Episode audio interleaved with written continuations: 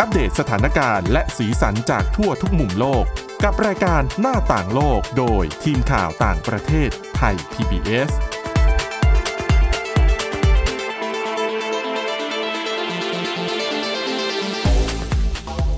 สวัสดีค่ะคุณผู้ฟังนี่คือรายการหน้าต่างโลกนะคะ ก็วันนี้พบกับดิฉันสวรักษ์จากวิวัฒนาคุณและคุณอาทิตย์สมนเรืองรัตน์สุนทร วันนี้มีเรื่องราวเกี่ยวกับเรื่องของปัญหาสุขภาพจิต ค่ะ นะคะ คนที่มีความเครียดแล้วก็จนถึงขั้นฆ่าตัวตายนะคะ เดี๋ยวจะเกริ่นกันไว้ก่อนว่าวันนี้เนี่ยเราจะพูดถึงเรื่องอะไรกันบ้างนะคะ ของดิฉันที่เตรียมมาเนี่ยก็จะเป็นเรื่องของสะพานโกลเด้นเกตถือว่าเป็นแลนด์มาร์คของ นครซานฟรานซิสโกในสหรัฐคือใครไปที่นั่นเนี่ยต้องพยายามหาโอกาสไปถ่ายรูป แต่ว่าสะพานโกลเด้นเกตแห่งนี้ค่ะ กลับกลายเป็นสถานที่ยอดฮิตของคนที่ต้องการปลิดชีพตัวเอง ค่ะ ก็คือขึ้นไปแล้วก็ไปกระโดดลงมาจากสะพาน แล้วก็ล่าสุดเนี่ยนะคะก็มีความคืบหน้า เพราะว่าสะพานแห่งนี้เนี่ยเขาได้ติดตั้งตาข่ายเพื่อป้องกันการฆ่าตัวตายเอาไว้ ซึ่งมันเป็นโครงการที่น่าสนใจมากๆนะคะเดี๋ยวจะมาเล่าให้ฟังกันแต่ว่า เรื่องแรกเนี่ยเราจะไปดูเรื่องของคนที่ไม่มีความสุข มีความวิตกกังวลแล้วก็อาจจะนำไปสู่การฆ่าตัวตาย ปรากฏว่าคุณอาทิตย์สมนไปเจอข้อมูลมาว่า เหตุผลหนึ่งที่อาจทำให้มนุษย์ไม่มีความสุข คือวิธีการนอน ใช่ค่ะ มันเกี่ยวข้องกันยังไงคะ ก็คือจริงๆ หลาย ๆ คนน่าจะทราบกันดีอยู่แล้วนะคะว่า การที่เรานอนพักผ่อนไม่เพียงพออ อืม แน่นอนว่าสุขภาพต้องได้รับผลกระทบแน่ ๆ นะคะ ชัดๆเลยนะคะ อย่างอะถ้าวันไหนเราเข้าแบบทำงานกันแบบต้องเข้าเช้าเป็นพิเศษหรือนอนดึกเป็นพิเศษ ค่ะ เนี่ย มันจะหงุดหงิด สมองมันจะตื้อๆมันจะคิดอะไรมันก็จะช้ากว่าปกติ ใช่ค่ะ แล้วก็คนที่นอนหลับไม่เพียงพอนะคะ อาจจะเสี่ยงเป็นโรคอ้วนด้วย อืม นะคะ แล้วก็เป็นโรคหัวใจด้วยไหน ค่ะ จะความจำเสื่อมอีก อืม นะคะ อืม แล้วก็ส่งผลกระทบต่อเนี่ยความเครียด แล้ว ค่ะ ก็อารมณ์ของเราด้วยนะคะ ซึ่งการนอนไม่เพียงพอเนี่ยก็แบ่งเป็นหลายระดับนะคะ ก็มีการอดนอนทั้งคืน อืม การอดนอนบางช่วง ค่ะ นะคะ แล้วก็การแบบนอนหลับไม่ลึกก็คืออ อืม หลับหลับตื่นตื่น อืมหลับแบบไม่มีคุณภาพ ๆใช่ ซึ่งทั้งหมดนะคะก็จะ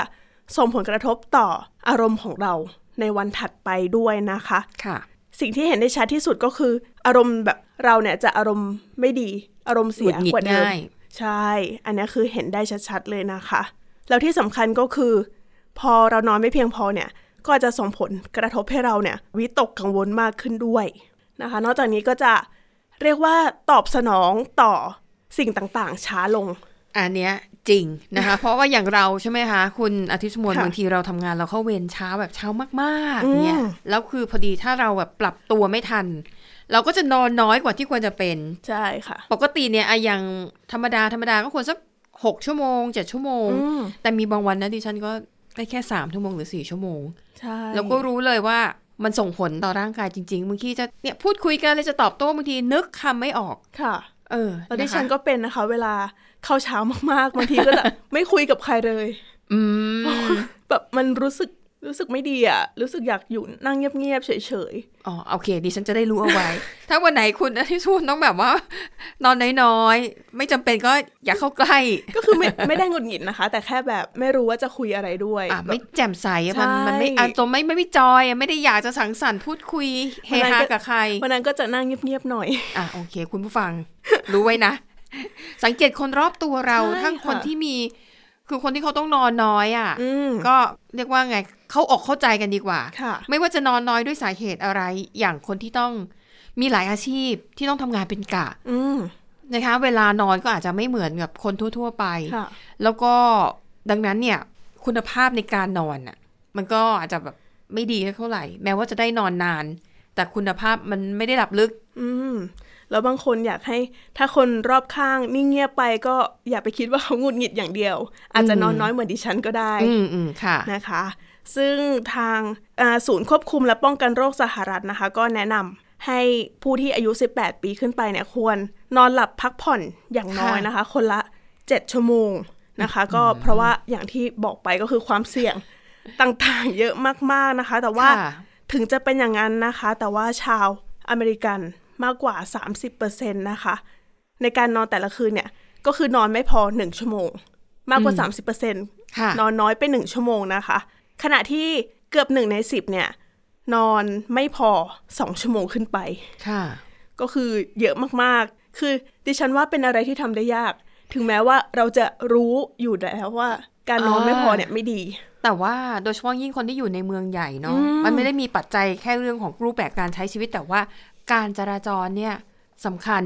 อย่างถ้าคุณอยู่ในเมืองใหญ่อะงานมันก็ส่วนหนึ่งแล้ว บางทีหูวันนี้มันมีงานที่มันจะต้องสะสางให้เสร็จภายในวันนี้ ค่ะ อาจจะกลับบ้านช้าแล้วบวกเวลารถติดเข้าไปอีก กลับถึงบ้านแล้วบางคนมีภาระที่ต้องทำอาจจะมีครอบครัวที่ต้องดูแล ค่ะ มีแมวมีสุนัขหรือมีลูกๆ ที่จะต้องแบบดูแลเขาอะ่ะ มันก็จะทำให้เวลาในการพักผ่อนน้อยลงไปด้วย อืม ซึ่งข้อมูลเรื่องอารมณ์ที่ดิฉันพูดมานะคะ ก็คือเป็นผลวิจัยที่ตีพิมพ์ในวารสารของสมาคมจิตวิทยาของสหรัฐอเมริกานะคะ ซึ่งเขาเนี่ยไปวิเคราะห์ข้อมูลจากผลการวิจัยเก่าๆ ทั้งหมด 154 ฉบับ ก็ครอบคลุมชาวอเมริกันนะคะมากกว่า 5,000 คน ในช่วงกว่า 50 ปีที่ผ่านมาเลยนะคะ ค่ะ เขาก็ในการวิจัยเหล่านั้นนะคะ ผู้วิจัยก็จะมีอาสาสมัครใช่ไหมคะ เขาก็จะเข้าไปรบกวนการนอนของผู้เข้าร่วมวิจัย โดยตั้งใจ ใช่ ก็มีทุกระดับเลยค่ะ ค่ะ ก็คือทั้งให้อดนอนทั้งคืน อืม อ่าบางคนก็ปลุกให้เขาตื่นเป็นช่วงๆ ก็คืออ ม เข้าไปขัดจังหวะนะคะ รวมทั้งปลุกให้ตื่นเร็วกว่าปกติ ก็คือทำให้นอนไม่พอนั่นเองนะคะ ค่ะ พอตื่นขึ้นมาก็จะพาผู้เข้าร่วมวิจัยเนี่ยไปทดสอบความวิตกกังวล ทดสอบเกี่ยวกับอารมณ์ ค่ะ นะคะ ว่าหดหู่หรือเปล่าอะไรหรือเปล่านะคะ แล้วก็ไป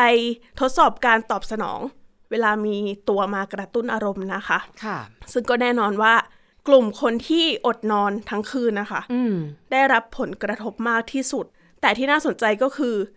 คนที่หลับแค่คุณนอนไม่พอแค่หนึ่งถึงสองชั่วโมงอะค่ะ ค่ะ ก็ได้รับผลกระทบเช่นเดียวกัน อ่า นะคะซึ่งอันนี้ก็แสดงให้เห็นว่าการนอนเนี่ยมีผล ค่ะ ต่ออารมณ์มาก ๆนะคะ แล้วก็เขาก็ให้กลุ่มเนี้ยไป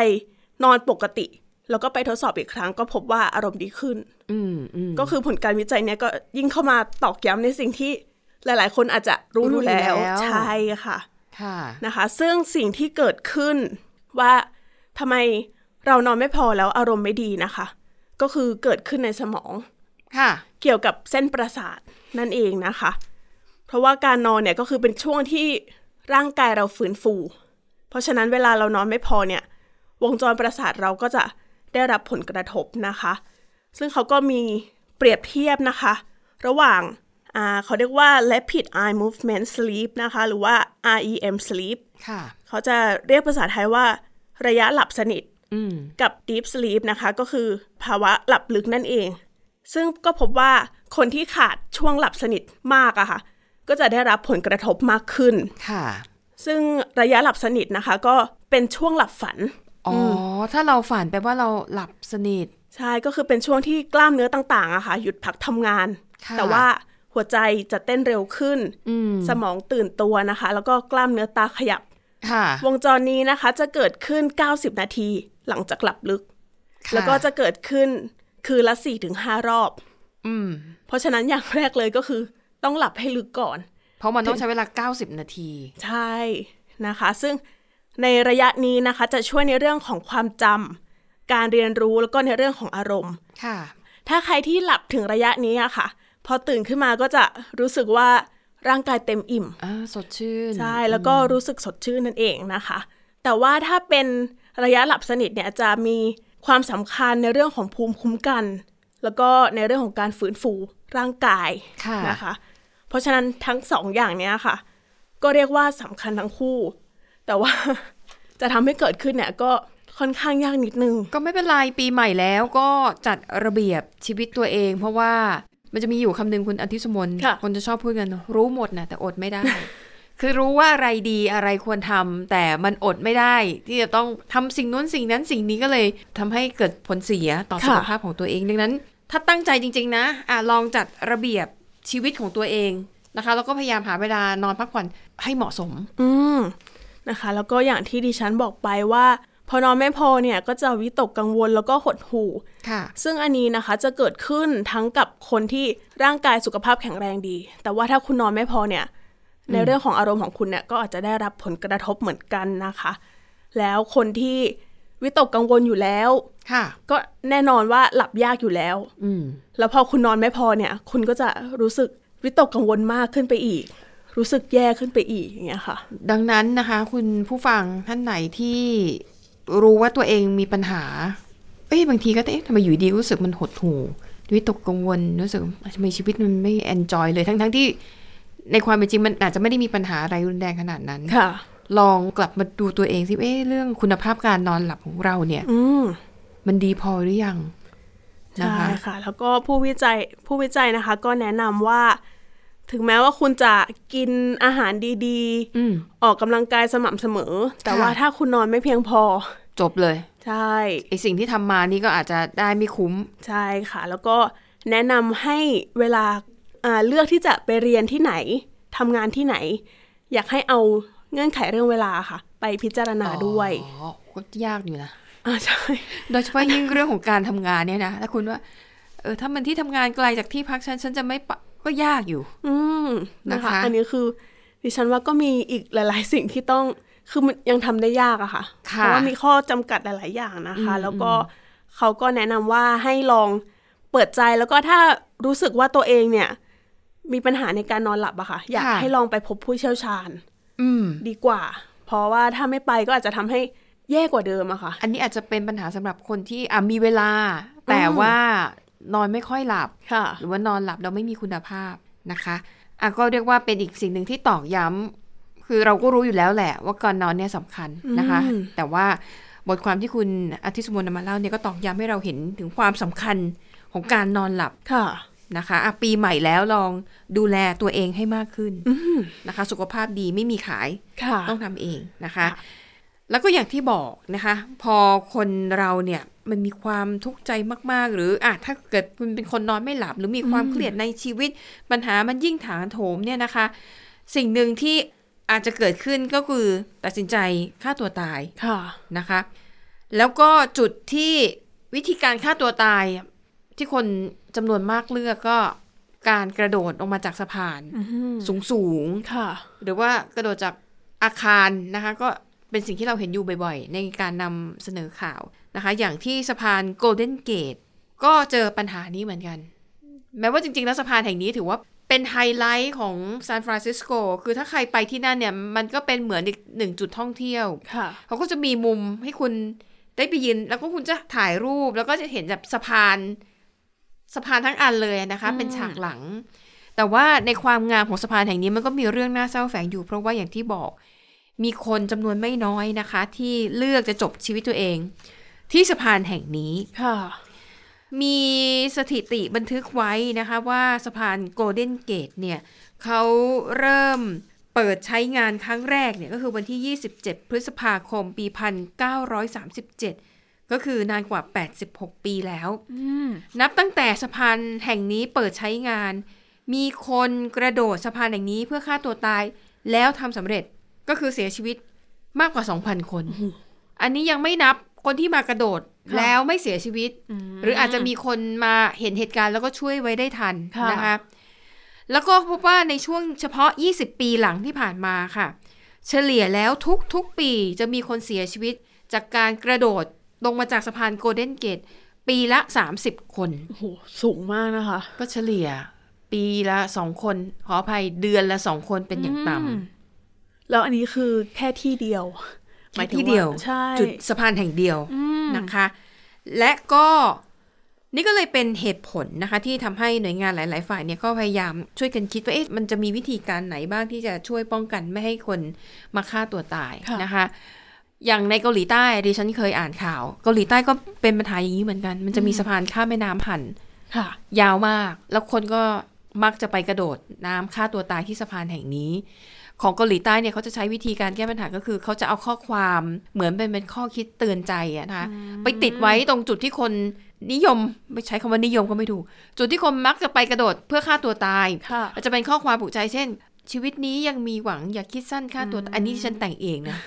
สดๆ ค่ะ ในทำนองที่ว่าชีวิตมันยังมีค่า ปัญหาอุปสรรคอะไรอะมันแก้ไขได้ ค่ะ ขอให้มีสตินะคะ ชีวิตคือกว่าจะเติบโตมานึกถึงบุญคุณพ่อแม่อะไรก็ว่าไป แต่ว่าของโกลเด้นเกตเนี่ยค่ะเขาก็มีข้อความในลักษณะนี้เหมือนกัน แต่ว่า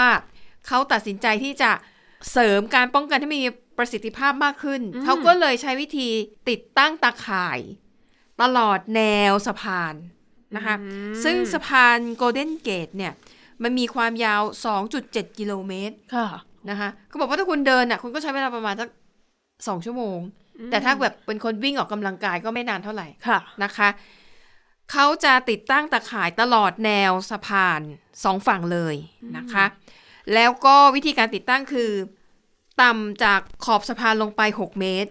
ก็คือจะติดตั้งตาข่ายไว้ตรงนั้น และตัวตาข่ายจะยาวยื่นออกไป ค่ะ เหนือตัวสะพานนอกตัวสะพานเนี่ยอีก 6 เมตร เช่นเดียวกัน ก็คือว่าถ้าคนกระโดด คุณกระโดดลงไป คุณก็ลงไปติดตาข่ายนะ แล้ว คะ ถ้ามีคนปีนตะไคร่ อ่ะใช่ คือพอดิฉันพูดคำว่าตาข่าย คือภาษาอังกฤษใช้คำว่า net เนี่ย มันแปลว่าตาข่ายใช่ไหมคะคนก็อาจจะเข้าใจว่าเอ้ยกระโดดลงไปก็ไม่ตายฉันจะมีความมุ่งมั่นที่จะต้องตายให้ได้วันเนี้ย ก็สมมติถ้าเรากระโดดลงไปแล้วติดตาข่ายเราก็ไต่ตาข่ายไปเรื่อยๆสิไต่ไต่ๆแล้วก็กระโดดลงลงไปข้างล่างใช่ไหมคะ ค่ะ เขาก็คิดไปแล้วนะคะ อ๋อ คือคิดทั้งทีต้องทำให้มันมีประสิทธิภาพ จะได้ ค่ะ แบบไม่เสียงบประมาณเปล่าๆ เพราะว่างบประมาณในการติดตั้งตาข่ายแพงมาก เท่าไหร่เท่าไหร่เนี่ยเดี๋ยวเล่าให้ฟัง ค่ะ ทีนี้ถามว่าแล้วไอ้ตาข่ายมันจะป้องกันการการฆ่าตัวตายได้อย่างไร อืม ตาข่ายเนี่ยทำจากเหล็กกล้านะ stainless steel เป็นเหล็ก โอ้โห แม้ว่าดิฉันดูรูปทรงแล้วมันจะเหมือนแบบเหมือนเป็นตาข่ายพลิ้วๆดิฉันไม่แน่ใจว่ามันพลิ้วหรือเปล่า ค่ะ แต่ที่แน่ ๆ คือถ้าคุณกระโดดลงไปจากความสูง 6 เมตร ตกลงไปเนี่ย และไอ้ 6 เมตร คือมันติดตั้งตามลงไป 6 เมตร แล้วก็กว้างออกไปอีก 6 เมตร อืม คือถ้าคุณคิดว่าคุณจะแบบเหมือนในหนังอะกระโดดให้มันเลยตะข่ายออกไปอะเขาคำนวณแล้วมันทำไม่ได้ ค่ะ คุณต้องใช้อะไรสปริงตัวเพื่อที่จะพ้นไป 6 เมตร ก็ดูแล้วไม่น่าจะเป็นไปได้ ยังไงถ้าคุณกระโดดลงมา คุณต้องตกลงมาบนตะข่าย อืม แล้วตะข่ายเนี่ยนะคะเขาออกแบบมา ให้คนที่ตกลงไปต้องบาดเจ็บ ให้คุณลองเดาว่าทำไมต้องให้เขาบาดเจ็บ อาจจะทำให้พอรอดไปแล้วแล้วก็จะไม่กลับไปทำแบบนี้อีก หรือเปล่า ใกล้เคียงถูกบางส่วน อ่ะ ก็คนที่ดูอ่ะสมมติดิฉันแบบมุ่งมั่นฉันต้องตายให้ได้วันนี้ ค่ะ จะกระโดดลงไป ฉันขาหัก อ๋อ ขาหักแล้วยังไง ก็ต้องอยู่ตรงนั้นเลย อ่า อ๋หอรือถ้าดิฉันมุ่งมั่นเนี่ยกว่าที่ดิฉันจะไต่สะพานไต่ตะข่ายเพื่อกระโดดลงไปในน้ำให้ได้อีกครั้งหนึ่งเนี่ย ค่ะ ในตอนนั้นเนี่ยหน่วยกู้ภัยและตำรวจจะมาถึงแล้ว อืม ก็คือทำให้การที่คุณจะกระโดดเนี่ยมันยากยากมากขึ้นอีก เพราะว่าไอโครงการเนี้ยมันไม่ได้มาแค่การติดตั้งตาข่าย แต่มันมาพร้อมกับวิธีการรับมือของเจ้าหน้าที่ ค่ะ มีทั้งตำรวจนะคะ เจ้าหน้าที่ดับเพลิง อธิบายนิดนึงคุณผู้ฟังเจ้าหน้าที่ดับเพลิงในสหรัฐทำทุกอย่าง อืม คนหายแมวหมาติดต้นไม้คน